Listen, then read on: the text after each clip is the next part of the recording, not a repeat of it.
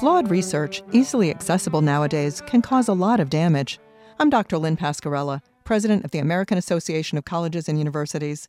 And today on the Academic Minute, Jeremy Blackburn, Associate Professor of Computer Science at Binghamton University, explores the perils of today's knowledge dissemination. Scientific research traditionally undergoes the same process a rigorous peer review before publication in a professional journal. It's not perfect by any means, but it filters out a lot of flawed methodology and invalid conclusions. The internet, in contrast, is far less discerning in what it accepts as truth.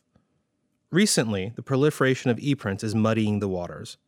These e-prints are scientific papers made publicly available online without necessarily going through the full peer review process. Scientists should realize that it is no longer just other scientists reading their work e-prints available to the public means that bad actors can also utilize this research, which is where things can become problematic.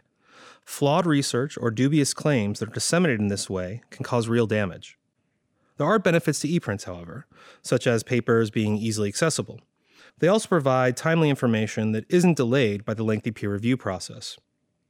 Our research examined how these e-prints were used in the online forums Reddit and 4chan, looking at posts between mid 2005 and mid March 2021.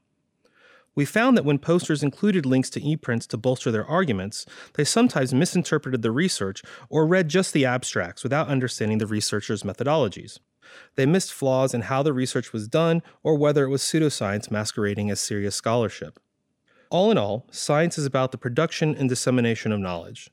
There will always be risks, even in the peer review process. Most of the ePrints out there are not invalid. Ultimately, it's been a big boon to science despite its downsides.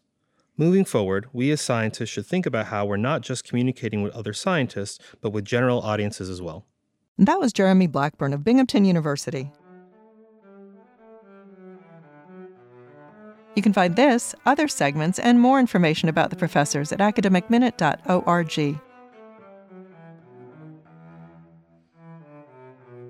Production support for the Academic Minute comes from AAC&U, advancing liberal learning and research for the public good.